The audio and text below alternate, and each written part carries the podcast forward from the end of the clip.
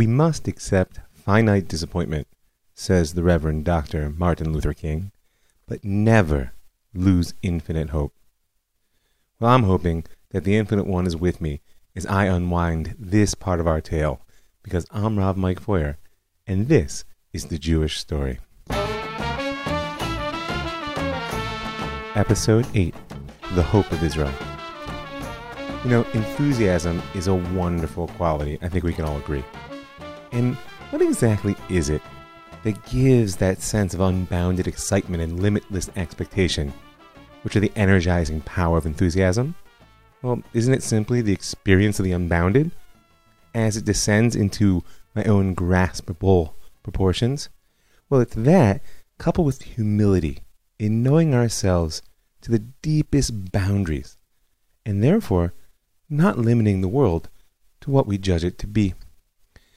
And the hopefully naive innocence which aids us in interpreting all the signs of life in our favor. And that's why there's nothing like a powerful bit of coincidence to touch off a bit of enthusiasm. And by coincidence, I mean more than random intersection of events. In fact, what I actually mean is a harmonization of at least two stories, one inside, one out, which can give us insight on both. Furthermore, enthusiasm has its own momentum. There's nothing more powerful for getting groups of people over the hump of the activation energy it takes and into a mode of social change than enthusiasm. People are willing to do, see, and believe the craziest things when they're all worked up. Enthusiasm actually has a meaning in the context of religious studies, and it's important for our story. The word originates from the Greek, which I'm not even going to try to mangle, and it means literally possessed by a God's essence. And they applied it originally to actual manifestations of divine possession, whatever that looked like in ancient Greece. Socrates abstracted it a bit for his own culture, and he taught that the inspiration of poets is a form of enthusiasm.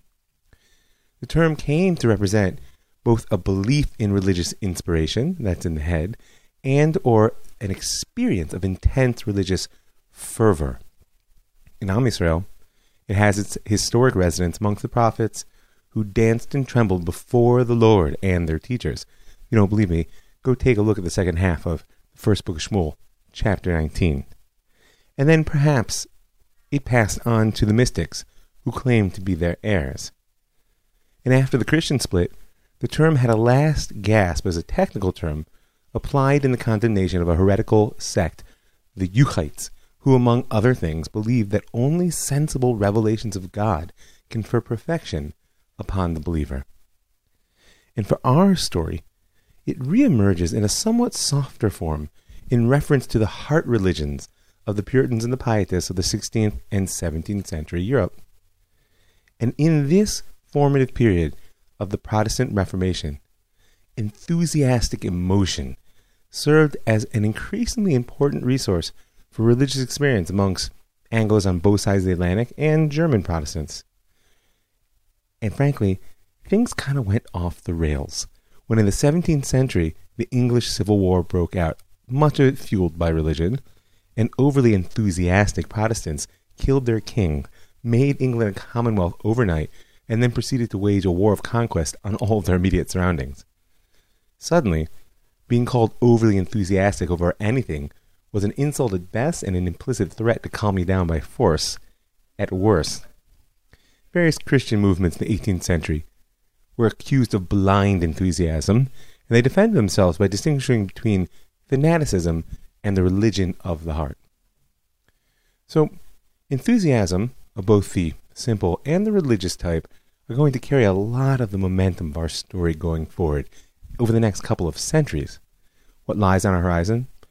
The failed Messiah of Shabtai Tzvi, the rise of Chassidut, the European Romantic movement, the rise of Zionism and other motivating political ideologies. And let's not forget to look back a step and see that the holy Arizal and his brethren were about as enthusiastic as it gets. And furthermore, that they brought down and distilled teachings, mythic worlds, and mystic systems, as we spoke about last week, meant to make the energy of their enthusiastic beliefs available to others across the globe and down through generations. I want you to keep the thought that the writings of the Ari are always in the background at this point of our story going forward. Now, there is a huge scholarly debate over whether they play any real causative role in all the revolutions to come, but no one questions that they made available depths of consciousness, structures of thought, and modes of practice which were able to receive the energies of those revolutions and develop them into something productive. So that's a lot of the energy of our story going forward. But to begin, if you really want to understand enthusiasm, you have to appreciate what it's up against. So the life of the conversos, the underground crypto Jews, the new Christians, was still very dark at the turn of the 17th century. In 1580, the crowns of Spain and Portugal had come together in a move hailed by Spaniards at least for uniting the peninsula, not to mention two extensive overseas empires, into one mighty kingdom. But it wasn't such good news for the Jews. Because a century after its introduction, the Inquisition in Spain had pretty much beaten its own new Christians into submission. It was still ruthlessly pursuing Judaizers of the New World, but business on the peninsula was positively flat. And then, miracles, miracles, the borders opened up and Portuguese merchants began to flow into Spain. Now, you'll recall, I hope, that the situation of the conversos in Portugal was radically different than that of those in Spain. The mass conversion, which began their journey back in 1497, was as quick as it was false, and it was followed by four decades without any formal inquisition to pursue them. So, when the Inquisition finally was introduced, it faced a thriving crypto Jewish culture. And though the Portuguese lost no time in mobilizing their most brutal tools against the Judaizers. The first auto de fe was held in Lisbon, actually, in 1540. It was too late. The converso culture was not going to go away. So, therefore, when the crowns were united, in the eyes of the Spanish Inquisition, the fact that one was Portuguese was enough in and of itself to have reason for suspicion. And we know, in the dark, fanatical world of the Inquisition, it was a short step from suspicion to prison, and even shorter from there to torture and death. If a converso survived prison and torture, maybe by saving themselves, repenting of their sins, they were still doomed to a life of scrutiny, living a broken existence, knowing that any sign of relapse was an immediate death sentence. The great hope for many of the conversos of the peninsula was escape. Only the way wasn't exactly clear. Italy was a wish, the land of Israel a dream, but for most, the free cities of northern Europe were the promised land, or at least the chosen land, where trade flourished and Jews were free to be Jews. Now you have to remember at this point in history, which is probably true for most points in history, that war is the given context for so much of European development. And at the turn of the 17th century, the Dutch Republic was in the midst of their 80 year war of independence from Spain. And at least at this point, things were going their way. Religiously, the Calvinist Dutch Reformed Church was ascendant over the Catholic and far more tolerant of dissenting faiths than most other faiths in Europe. And the Dutch were also fast becoming one of the world's most powerful commercial empires. The famous Dutch East India Company was launched in 1602, which was, in a very real sense, the first ever multinational corporation. It was financed by shares and basically effectively created the first modern stock exchange. And the merchant class who dominated both trade and local politics were well aware that the ports by which they profited are by definition a place in which worlds meet. And in fact, that's what makes them profitable. They saw tolerance within a limited range as good for business. And Amsterdam was the thriving port city at the heart of this Dutch Golden Age. As one poet of the age said, Amsterdam, that bank of conscience, where not one so strange opinion but finds credit and exchange. So, such a combination of wealth and tolerance was a redemptive vision for the conversos trapped in Iberia. On August 3rd, 1603, 25 year old Diogo de Assumpção went to the stake at an auto da fe in Lisbon. He was a Franciscan friar, actually, with some Jewish ancestry, and it seems that his intensive studies of the Hebrew Bible had led him astray and awoken the Jew within. Or maybe some secret Judaizer had, but either way, he was arrested by the Inquisition, trying to flee to England, imprisoned, and tortured brutally in order to force him to renounce the Judaism he had rediscovered. But he stood firm. And when his torturers saw that he would not recant, he was given over to the secular arm, as they said, and burned alive in a public spectacle. And in the moment of his death, for one man at least, that was enough. He was the head of the Soeiro family, and we don't even know his given Portuguese name. He too had been a victim of the Inquisition. He had been tortured and lost most of his possessions to the church. And the friar's death was enough.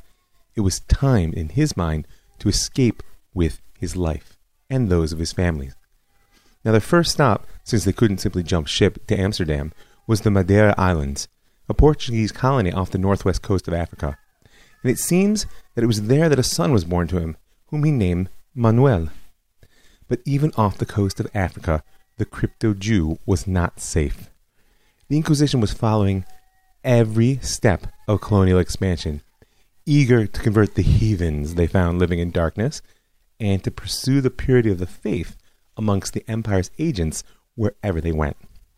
So the family moved on. The next stop was the French port of La Rochelle, a stronghold of the Protestant Huguenots in southwest France. There, at least, it was sufficient to maintain a facade of Christianity. They were no longer pursued by the Inquisition, and no one knew what they did in the privacy of their own homes. But La Rochelle was only another stop. Maybe they were seeking nothing less than total freedom to declare their adherence to the God of Israel, or maybe the father sensed the impending disaster which would soon lay waste to La Rochelle and all its Protestant freedoms. Either way, sometime around 1610, they arrived in Amsterdam. The mother declared herself to be Rachel, the daughter Esther. Father and sons immediately underwent circumcision, despite their ages, and he adopted the name of Joseph, and from this the boy's name followed naturally, Ephraim and Menashe. And they took on the surname of Ben Israel. And so Manuel Diaz Soeiro became Menashe ben Israel. You know, the community of Amsterdam was perhaps one of the most unique Jewish communities ever known. Its members, almost without exception, had been born and educated as Christians.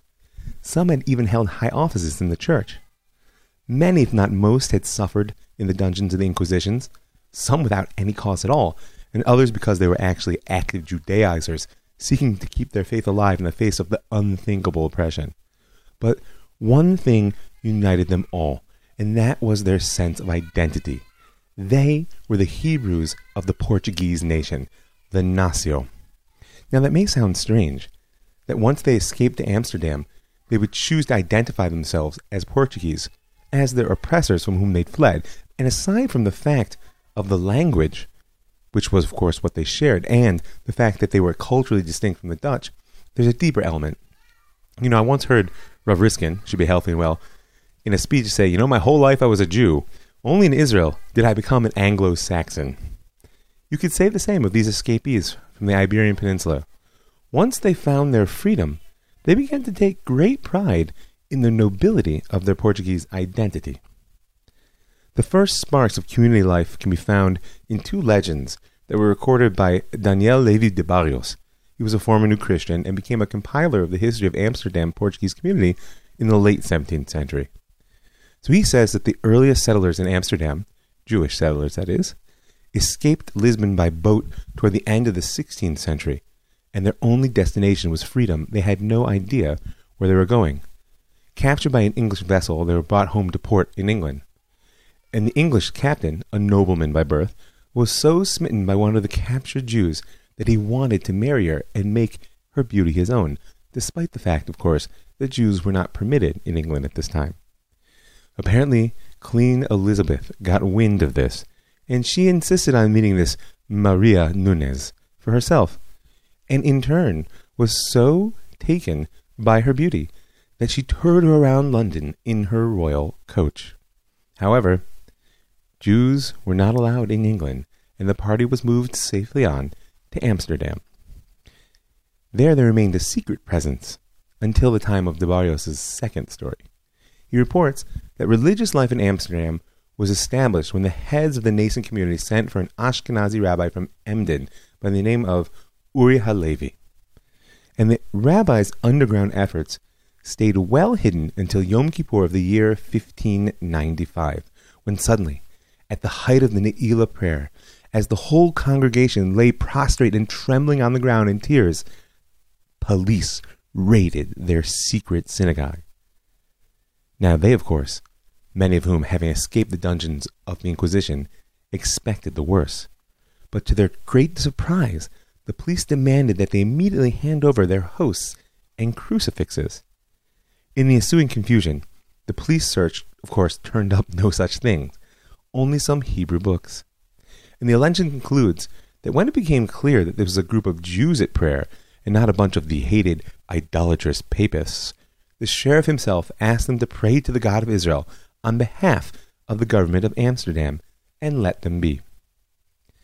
Now, far be it from me to pick away at legend. And in fact, historians have located a core of fact that lies beneath this story. But what's critical for us to know is that by 1614, the authorities of Amsterdam had accepted the fait accompli of a community of Jews and even tolerated the open practice of their religion.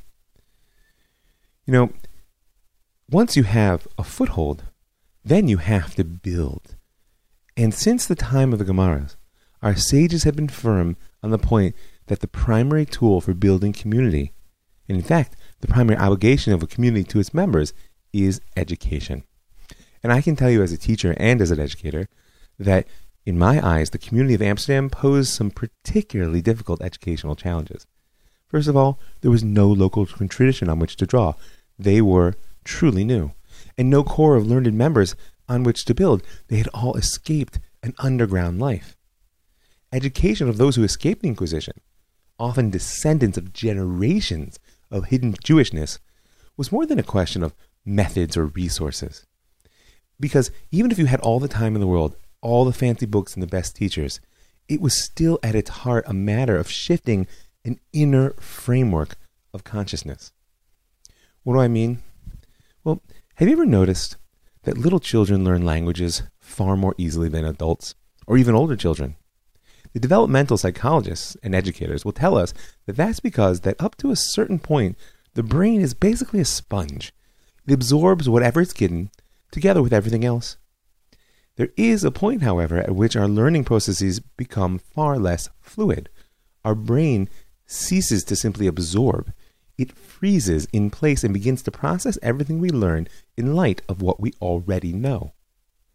Therefore, rather than simply absorbing a new language, for instance, my mind treats it as a code which must be decoded and then recoded into the familiar. And that's why before one gains real fluency, they find themselves translating in their head. Now, this is true about language and everything else. I can tell you, having been a teacher for many years, of American students, many of whom don't grow up with the Torah as their primary basis of education, and even those who do grow up in so called private religious schools, still, it's really the Western secular culture that's the foundation of their educational perspective. I'll give you one example the idea of the chosen people. Yeah, it's an edgy one, and a lot of Jews and non Jews for that matter have, have challenges with it. But that's because, largely in my mind, they come from a culture of rights. Our story at this point is just treading on the edges of the Enlightenment, and we'll treat it in its time. But one of the principles of the Enlightenment is the notion of rights that I join a collective in order to maximize my rights or protect my rights. But the basic principle is that human beings have rights. Well, there is no word for rights in the Torah. Modern Hebrew had to borrow a word and change its meaning. Zchuyot means merits, not rights. And that's because the Torah's perspective is one of obligations.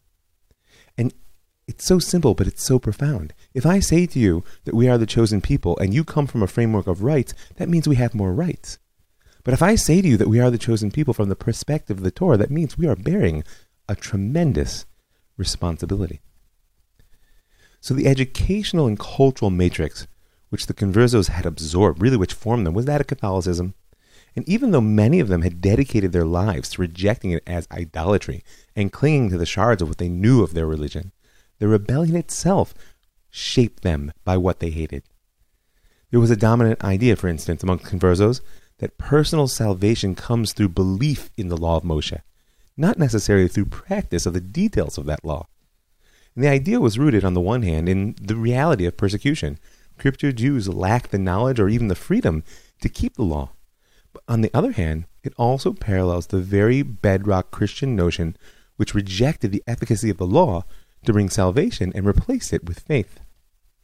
The notion that it's sufficient to believe in one's heart rather than actually perform the commandments will persist amongst the conversos, even those who adopt the traditional lifestyle, and it will reemerge in many strange ways as a challenge to the rabbinic norms that the community fights to establish. It is also the reality that crypto Jewish identity was bound up with the passionate hope for dramatic salvation from oppression. As the Catholic priest Andres Bernaldez recorded as far back as the 15th century, all of them clung to their hope like the Israelites in Egypt, that God would lead them out from the midst of them. So too the conversos looked upon the Christians as Egyptians or worse. They held steadfastly to their faith that God would guide and remember them, and bring them out from the midst of the Christians, and lead them to the holy and promised land. The escape to Amsterdam offered the conversos freedom of worship, and often a prosperous life but it didn't offer them the magic of redemption. And the price of entry was reintegration into present day Judaism. Whatever fantasies they may have had about prophetic visions and holistic salvation, it meant submitting to the yoke of the Torah as it was defined by the rabbis and oligarchs who ruled their community. And normative Judaism had come a long way since the Bible, which these conversos had so clung to. And many of them were unprepared to replace a burning passion for imminent salvation with the pervasive, everyday demands of law. In fact, some rebelled against it just as they had against the power of the church. Gabriel da Costa was a new Christian born at Oporto, Portugal in 1590. He began to study canon law at the University of Coimbra, um, I'm sure I said that wrong, in 1608, and there he first seriously encountered the Bible. He found himself later, as he writes, unable to find that spiritual satisfaction I wanted in the Romish church, yet desirous to attach myself to an established religion. So what was he to do but search out his past? At the death of his father in 1615, responsibility for his mother and young siblings fell to him, and he took the office of treasurer at a local church for a brief time, but all the while his dissatisfaction grew, and he sought knowledge and he drew closer to the Hebrew Bible. Cautiously, carefully, he revealed to his family his longing for Judaism, and in 1617, at the risk of great danger, they escaped from Portugal to Amsterdam, tracing a very similar path to that of the Ben Israel family. Once there, they threw off the mask of their Christianity and, in what had become a rite of passage for the conversos, changed their names and entered the covenant of Avram Avinu. Gabriel was now Uriel da Costa. Now, most conversos who escaped to freedom were truly crypto Jews, in the sense that though they knew little of theology or law, they were attached to Judaism with a tribal, powerful, and unself conscious bond. It was who they were, forged in the fires of oppression. Furthermore, most often what sustained them in their trials, as I said, was the belief in a promised salvation. But Uriel da Costa was different. He was a different model of crypto Jew. He was a solitary seeker of truth. As he himself records, I went through the books of Moses and the prophets, wherein I found some things not a little contradictory to the doctrines of the New Testament, and there seemed to be less difficulty in believing these things which were revealed by God Himself. Less, but not none at all. Thus, when he arrived in Amsterdam, Uriel da Costa was already somewhat detached from the visceral ethnic loyalties that motivated so many other conversos in their flight. his identity was actually a little bit closer to the radical Reformation spirit that had shaken the Catholic Church independent, bibliocentric, and fiercely anti clerical. He came to Amsterdam filled with visions of a free and liberal religion, of the inspiration he tasted in the words of the prophets. But as he described it, he found a rigid, cumbersome accumulation of ritual and observance, line upon line, command upon command, in the words of Isaiah. And he was outspoken enough to express his disgust. Of course, in all fairness, DaCosta knew nothing of the history, the tragedy, the powerful suffering that had welded the religion of the prophets into the form he found. And certainly, his Christian training showed through when he openly spoke against the Pharisees of the Amsterdam synagogue. His earliest written declaration was Objections Against Tradition, 11 short theses which call into question the disjunction between certain present day Jewish customs and a literal reading of the Torah. Its goal was to prove from reason and scripture that the Torah is a law sufficient unto itself. The students of the Protestant Reformation should find that phrase familiar. Now, the leaders of the Amsterdam Jewry were at too young a stage to handle such a challenge themselves, and they sent the text on for review by the Religious Court of Venice. The result was unequivocal condemnation of the book and a call to place Uriel de Costa under, a, at first, a mild form of the ban of excommunication. But it, despite the punishment, his spirit could find no rest. And in 1623, he published yet another work in Portuguese, an examination of the traditions of the Pharisees. Yeah, the title hurts enough. Now, the Objections was a pamphlet. This was a major work, more than 200 pages. The first part developed his old objections and responded to the criticism of the Venetian rabbis that had reviewed it. The second part, he adds a new element taking one more step, asserting that the Hebrew Bible, and especially the Torah, does not support the idea of the immortality of the soul. Now, we're going to come back to that with a later thinker, but that's a major move. He further examined discrepancies between biblical Judaism and rabbinic, and in the end declared the latter to be nothing more than an accumulation of ceremonies and practices devoid of spiritual and philosophical concepts. This time, the reaction was far more severe. Because not only had he hit at the guts of a sensitive community, the leaders of the Amsterdam Jewry were afraid that the book would be seen as an attack on Christianity as well as Judaism, which, at least implicitly, it was. He was fined heavily, placed under a severe ban, and the book was publicly burned. Now, there were other rounds of struggle, reconciliation, outbursts, and excommunication ahead. But finally, after having been once again driven from the community, for dissuading two Christians from their desire to convert, the loneliness became too much.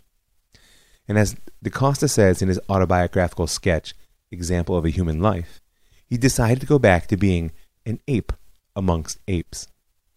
But the price of readmission proved too high. As a final punishment for his heretical views, DaCosta was publicly lashed 39 times at the Portuguese synagogue in Amsterdam and then forced to lie on the threshold of the door while the entire congregation trampled them on their way into shul. This humiliating event is the last episode of his example. And in truth, his autobiography is only a few pages long. It only came into print in Latin some decades after his death. It's a sketch of his life, portraying himself as a victim of intolerance. And it also provides the culmination of DaCosta's intellectual development because it questions whether biblical law was divinely sanctioned at all or simply written down by the man Moses. It suggests all religion is a human invention, as God has no use for empty ceremony nor for violence and strife. And in 1640, not long after his final humiliation, Uriel de Costa loaded two pistols, one for the cousin he blamed for betraying him, the other for himself, and headed out into the street. To the good fortune of his cousin, the first misfired, but the second took his life through an agonizing gut wound. They say he wallowed in his blood for three days. And the tragic life of da Costa actually will serve as an inspiration, personal and creative, to the Jewish enlighteners down through the coming centuries. But his, his impact was more immediate as well. There was a young man, only eight years old, when Uriel de Costa's inability to reconcile his inner sense with the outer world of religion led to his death. But it would take decades until Baruch Spinoza was prepared to kill God rather than himself.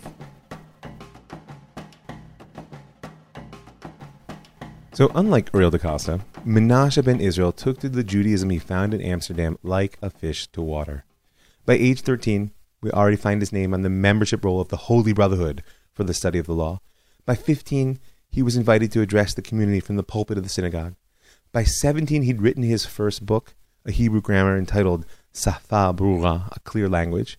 He was quickly developing into the hometown hero, the great hope that the Nacio, the Hebrews of the Portuguese nation in Amsterdam would no longer have to depend on older communities like Venice or Livorno for its religious leadership, but could finally begin to produce its own rabbis. And in the spring of 1622, Menashe's teacher Rav Yitzchak Uziel died after many years of hard work bringing waves of conversos into the fold. His post as rabbi of the Holy Congregation Neve Shalom, the smallest and poorest of the three Portuguese synagogues in Amsterdam, was left vacant, and the choice of successor fell on his student Menashe ben Israel.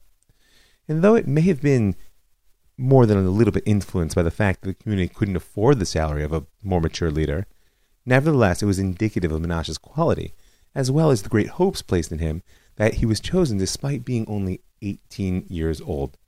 And the young rabbi soon became a familiar figure around Amsterdam and a popular preacher as well. He continued to grow in his intellectual pursuits. He could soon claim knowledge of 10 languages, and he would eventually publish books in five of them. Most important for his story will be his mastery of Latin, since the international language of scholarship was what gave him an entree into the non Jewish world.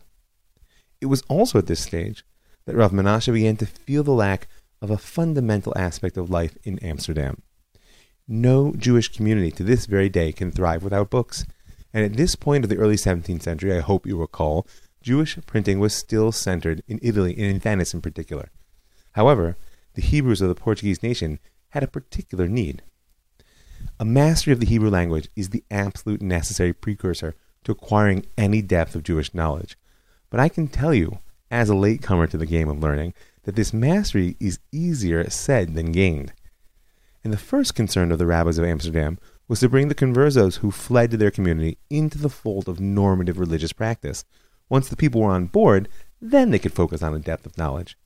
And this gave rise to a flowering of translations of the prayer book, of the Bible, digests of the basis of Jewish law and thought.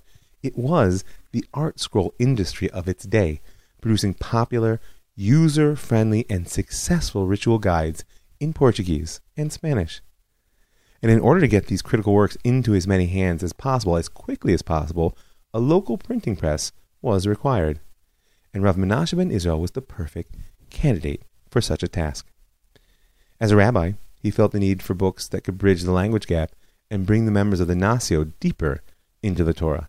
As an author, he needed an outlet for his constant output, and preferably one close at hand and sympathetic to his projects. And frankly, he badly needed the income Printing was useful and dignified and a way to pay the bills. So he found the appropriate backers, had the Hebrew type cut from the outset, including Latin characters as well. He purchased a press, set it up in his own home, and in 1627 the first work, a miniature prayer book, rolled off the press. A modest beginning of what would become a major industry for the Jews of Amsterdam.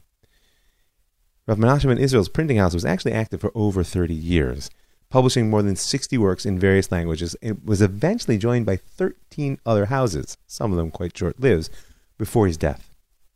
By 1632, he himself published his first great original work, the Conciliador, an attempt to address 180 passages in the Hebrew Bible which appear to contradict.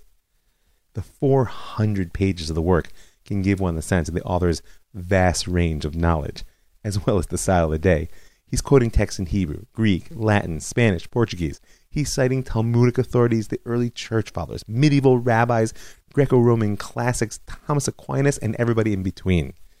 And it seems that his primary motivation, aside from love of learning, was to minimize any objections that might be raised by skeptical conversos who he was attempting to return to the faith. And that's why the book was written in Spanish rather than in Hebrew, which might have actually been better suited to the task. And as a consequence, the book was accessible to non Jewish scholars. In fact, it found so much favor in their eyes that its author became overnight an instant international celebrity. Because it came as a revelation to the scholarly world of Holland, and Holland was at the heart of the scholarly world, particularly of the Protestant scholarly world at this point, that there was a rabbi living amongst them who could actually converse on equal footing, and the word spread from there. In fact, from the moment that the Conciliador was published, Rav Menashe ben Israel slowly but surely began to represent Jewish scholarship to the entire outside world. His correspondence and his list of friends reads like a who's who of the scholarly community of his day. And though he was respected and loved by his fellow Jews, it was the non Jewish world who revered him.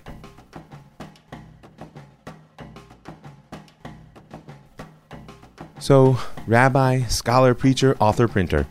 It seems the only thing which Rav Menashe ben Israel was not was a wealthy man. As the rabbi of the smallest of the three Portuguese synagogues, he got by. But in 1639, the refugees from Portugal and Spain put aside their differences and consolidated into one single body, the Kehilat HaKodesh, the holy congregation, the Talmud Torah. Good news for the Jews of Amsterdam, but not so much so for Rav Menashe, as overnight he became the third wheel. Rav Shaul Levi Morteira was the well established head of the rabbinic establishment, and he took his rightful place as chief rabbi of the new congregation. Rav Yitzchak Aboab, young mystic and budding Talmudist, became his assistant, and Rav Menashe ben Israel was left the position of official preacher and teacher of elementary classes. Together with his printing, he managed to eke out a living, but it was a blow to his dignity as well to his pocketbook. It seems that the Jews of Amsterdam did not value his contributions nearly as high as the non Jewish scholars. But fortunately for Rav Menashe, there was another way. As I mentioned, this was the golden age of Dutch commerce, and the Jews of Amsterdam, along with a good portion of the rest of the city, lived off the thriving colonial trade. In the mid 17th century, the Dutch West India Company, that's over in the Americas, was at the height of its attempts to conquer Brazil from the Spanish and the Portuguese. And the Jews on both sides of the Atlantic were deeply involved in the effort, for more than financial reasons. The Spanish colony was home to a large number of conversos who'd fled the Iberian Peninsula and now hoped that war might bring them liberty under the Dutch to live their lives as Jews. And indeed, the Dutch managed to carve out a colony of Pernambuco in 1631, with its capital at Recife, and the Jews of Amsterdam held a near total monopoly on trade in its products, sugar chief amongst them. In general, the mastery of Spanish and Portuguese languages, their tight network of family and business relations which spanned the Atlantic, and the ability to muster capital at the blink of an eye gave the Amsterdam community a critical role in the rise of Dutch commerce altogether. As Jonathan Israel, the great historian of Dutch Jewry, says, Jews and conversos were simultaneously victims of and agents of empire. The wealth, the social mobility, and the cross cultural experience of these Jews who led this effort gave rise to a class of merchants who've been called port Jews, in a strong parallel to the court Jews that we'll discuss when we return to the history of Central Europe. So, a word on who they were. Number one, mobile, in a way most people, much less Jews, were not and that was facilitated by the Nacio's extensive network of business and family associates. They could go from port to port and be at home. Accepted, certainly in a way which Jews were not, largely because non Jewish community leaders in this age of mercantilism were more than willing to put aside their religious prejudices in order to attract increased wealth and commercial power. Dollar trumped ideology. Number three, they received legal protections and rights beyond what most Jews could dream of, as they were often functioning in new territories, like the colony in Brazil, which had no history of institutionalized exclusion of Jews, and frequently they functioned as commercial corporations rather than communities, which made it easier to let them be. They were more cultured, not just than the average Jews, but the conversos had been raised in the heart of European culture. They would need no Jewish enlightenment to become members of the modern world. And finally, and perhaps most importantly, the Port Jews were independent in outlook and often questioned rabbinic authority. Many of the descendants of the conversos were far more committed to their ethnic identity than a pedantic adherence to the law. All in all, the Port Jews is going to be an important element of our story going forward, be it in their role in spreading the Sabbatean heresy or in their action as agents of modernity in the heart of Jewish culture. So Rav Menashe ben Israel thought to make his fortune as a merchant. His brother Ephraim had recently done so. He settled in Recife and reported that the community was growing in size and wealth at a rapid pace. Of course, he planned to go as a merchant, but certainly Rav Menashe hoped that the young community would seize upon his rabbinic talents as well. The second half of his work, Conciliador, was finalized in the rush of preparation. And as we can see from the letter of praise he attached to its first printing, its primary audience lay across the Atlantic. To the most noble and magnificent wardens of the members of the newly formed congregation of Recife, just as when kings leave their country for foreign parts, they are accustomed to send an ambassador before them to announce their coming, so, most noble sirs, leaving this most flourishing land of Batavia for the distant parts of Brazil, I have determined to send, in accordance with my humble position, a token of my studies and capabilities which may serve as ambassador. Impressive, and surely the community would have been moved by both his learning and his prose, but it was not to be. As the trunk of books was shipped ahead of him across the Atlantic, a letter of commission for the position of the new rabbi of the community Recife arrived in Amsterdam. Only it was addressed to Rav Yitzchak Aboab. Rav Menashe took it well, and in truth his new role as assistant rabbi, in which he replaced Rabbi Aboab, to the Holy Congregation to Talmud Torah suited him quite fine. He continued his writing and his printing, and his reputation continued to grow amongst the Christian scholars of his day. Anyone of culture and learning who passed through Amsterdam, and most did at this point, felt it was absolutely necessary to visit Rav Menashe ben Israel, truly the voice of the Jews to the world. Little did he know that, in a manner of speaking, his fortune did lie across the Atlantic, and that it was soon to come seeking him.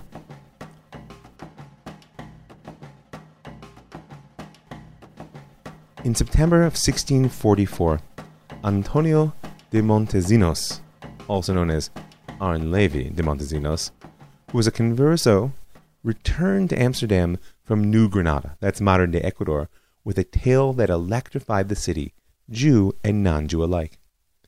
He'd been on a journey through the mountains, caught in a terrible blizzard together with his native mule packers. And as they cursed the weather, their leader, Francisco, told them to be patient and that their luck would turn. They replied that they had no right to hope, quote, because of the way in which they had treated a holy people, the best in the world. When Francisco hushed them, Montesinos became intrigued, and he questioned his guide about their comments that night. In return, he received the reply that all the enemies, Spanish and native alike, would soon receive their due vengeance from the hidden people. When Montesinos arrived at his destination in Cartagena, he was summarily arrested on charges of Judaizing by the Inquisition, whose hand, of course, was everywhere. And between his interrogations and tortures, he contemplated what he had heard from Francisco. And he ultimately swore an oath to the God of Israel that if he ever regained his freedom, he would go on a journey to discover what lay behind his cryptic remarks. Sure enough, he was released. And immediately finding his former guide, Montesinos revealed to him that he himself was a Jew of the tribe of Levi. And after much persuasion, he convinced Francisco to take him to see the hidden people of whom he spoke. They set out on foot, and after a week of hard travel over mountain passes, they came to a broad river, where they were greeted by three men and one woman in a boat. Now just imagine Montesinos' surprise when he was greeted with Shema Israel, Hashem Elokeinu, Hashem Echad. Hear, O Israel, the Lord our God, the Lord is one. And for three days Montesinos stayed with the tribe, discovering that they were none other than the tribe of Reuben, who had been transported away to that distant land after their exile back in biblical times through the wondrous acts of God. And they assured him that his arrival was a sign, a sign not only of their reunion with the rest of the house of Israel, but that the hour of redemption was soon at hand they would come out of their hiding and wreak vengeance upon the Spanish and the world. Now, this story was told in a much fuller fashion, under oath, in front of the heads of the community in Amsterdam. All were astounded, but no one so moved as Menashe ben Israel. Rumors which associated the native peoples of the New World with the ten lost tribes of Israel had circulated amongst Christians for decades. The expansion of the overseas empires was seen by many of them as holding redemptive potential, as finally setting up the last kingdom of the earth. And as we discussed back in episode 2, the messianic hope of both Christians and Jews was bound up with the notion of the return of the ten lost tribes. And so, having what he deemed to be first hand account of such an event, Rav Menashe lost no time in putting the story to paper and distributing it far and wide. The response was overwhelming. Letters poured in from Christian scholars. Some were blatant attempts to convert the rabbi and to recruit his assistants in reaching his brothers, a critical element in Christian eschatology of the time. Others were simply expressions of excitement at the good news. A few even demanded that Rav Menashe reveal to them the end of the time, which had been hidden by the Jews. Major Protestant theologians took up their pens as well, and a bubble of messianic excitement began to rise through their correspondence. In the wake of all this work, Rav Menashe himself began to draw a clear connection between this supposed discovery and the imminent redemption. Hope was born anew, and it was, of course, based on the book of Daniel. Chapter 12 Line 7 And I heard the man clad in linen, who was above the waters of the river, and he raised his right hand and his left hand to the heavens, and he swore by the life of the world that in the time of two times and a half, when they have ended shattering the strength of the holy people, all this will end. You know, the line can be read as when they've ended scattering the strength of the holy people. Redemption in the mind of Rav Menashe ben Israel would only come when the dispersion was complete. And if Jews had been discovered in the mountains of South America, what could be more complete a dispersion than that? In response to letters from prominent English theologians, Rav Menashe's thoughts came together in an early 1650 in a work entitled The Hope of Israel. It was in many ways a response to the particular enthusiasm of the English, who themselves were in more than a bit of a messianic flush. The Puritans had recently carried the day in the English Civil War. Under the leadership of Oliver Cromwell, they had tried and executed King Charles I and declared the Commonwealth. The victorious Parliament was filled with the sense that they were God's agents in the land, driving papistry from the ranks and bringing the pure religion. There was even an extreme faction of the Parliament known as the Fifth Monarchy Men. They took their name, you guessed it, from the prophecy at the opening of the book of Daniel. Remember Daniel? This was a story about Daniel once upon a time. And there, that prophecy describes the four ancient kingdoms of Babylon, Persia, Greece, and Rome, which will precede the redeeming kingdom, the fifth monarchy. Now, of course, in their eyes, this was meant to be the fleshly kingdom which would lead to the second coming of their Savior. And by their calculation, the year in which this would occur was 1666. Remember that number for the next episode. So, The Hope of Israel, written by Rav Menashe ben Israel, was actually originally in Latin, but it was quickly translated by the English and ran through three printings in three years, just to give you a sense of how popular it was. Rav was now positively bombarded by letters and requests to convert, to reveal the end. But mostly, the idea that began to circulate was the question of the return of the Jews to England. If you'll recall, the Jews were expelled from England in 1290. For almost four centuries, the one area of the world which had been truly Jew free was just across the North Sea. Now, the ten lost tribes were actually reappearing in their day. The Stuart king, whose ancestors had expelled the Jews, had died at the hands of Old Testament loving Christians. If the complete dispersion were to be the trigger of the redemption, who was to say that the absence of the Jews from England was not the only thing holding back the Messiah? Rav Menashe pointed out, did it not say in Deuteronomy, And the Lord shall scatter you among all people from one end of the earth even to the other. And that end of the earth is translated by Spanish scholars as Haaretz, which is the exact name they also gave to England. Momentum grew. Jews and Christians alike began to beg the rabbi to take action. First, Rav Menashe sent an agent, Manuel Martinez Dormido, to submit a petition to Cromwell, the Lord Protector. It detailed the suffering of Dormido's life under the tyranny of the Inquisition, a topic sure to fire Protestant sympathies, and dwelt on the economic benefits that the conversos had brought to all the lands to which they fled and which they were willing to bring to England should they be given shelter there. Now, Cromwell's Puritan beliefs made him naturally empathetic to the plight of the Jews, but he was no messiness. In his eyes, the Fifth Monarchy men were extremists who threatened the stability of all he had fought for. However, the crown jewel of his foreign policy was to protect and develop British trade. He was currently at war with both Holland and Spain, and he knew well that the Converso merchants could enrich London just as they had Livorno, Amsterdam, and Hamburg. In fact, he already knew that the few Portuguese merchants operating in London in his day were new Christians and likely suspected that their loyalties lay with the God of Israel. But despite his support, the issue hung up in parliamentary committee. Dormido sent letters to Rav Menashe telling him that if the Jews were to regain entry, he would have to personally represent them.